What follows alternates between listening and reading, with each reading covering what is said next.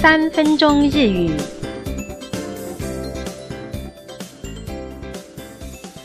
大家好，我们今天要进行的是日语生活会话。我是吕婷怡，朋友是一位非常有礼貌的女生。出门在外的时候，要做什么事都会先询问一下旁人方不方便。我们来听听看她会怎么说呢？あのすみません、ここに荷物を置いてもいいですか？ええ、いいですよ。どうぞ。那这位朋友说，あの那个すみません，不好意思，ここに在这边、荷包子哦，行李呢、置いて放置、もう一レスカ可以吗？我可以在这边放行李吗？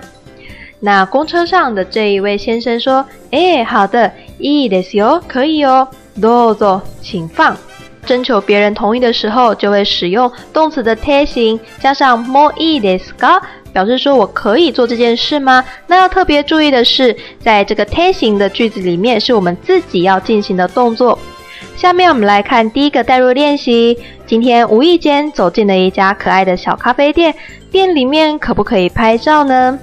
写信哦，相片呢取ります。拍拍照，请做练习。あのすみません、写信を撮ってもいいですか？え、いいですよ。どうぞ。第二，骑脚脚踏车去采买，那洗衣店的前面可不可以暂停一下呢？自転車を自転車呢？ここに、在这边，止めます。停在这里，那要改成止めで停行，请做练习。あのすみません、自転車をここに止めてもいいですか？え、いいですよ。どうぞ。第三。超商门口摆了一些爱心伞，保险起见，使用之前还是先问一下店员喽。傘を雨傘呢？使います。使用。几做练习。あのすみません、傘を使ってもいいですか？え、え、いいですよ。どうぞ。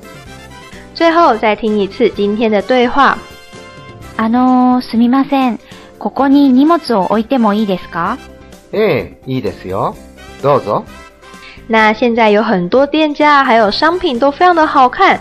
那大家在举起相机拍照前，会不会先征询店家的同意呢？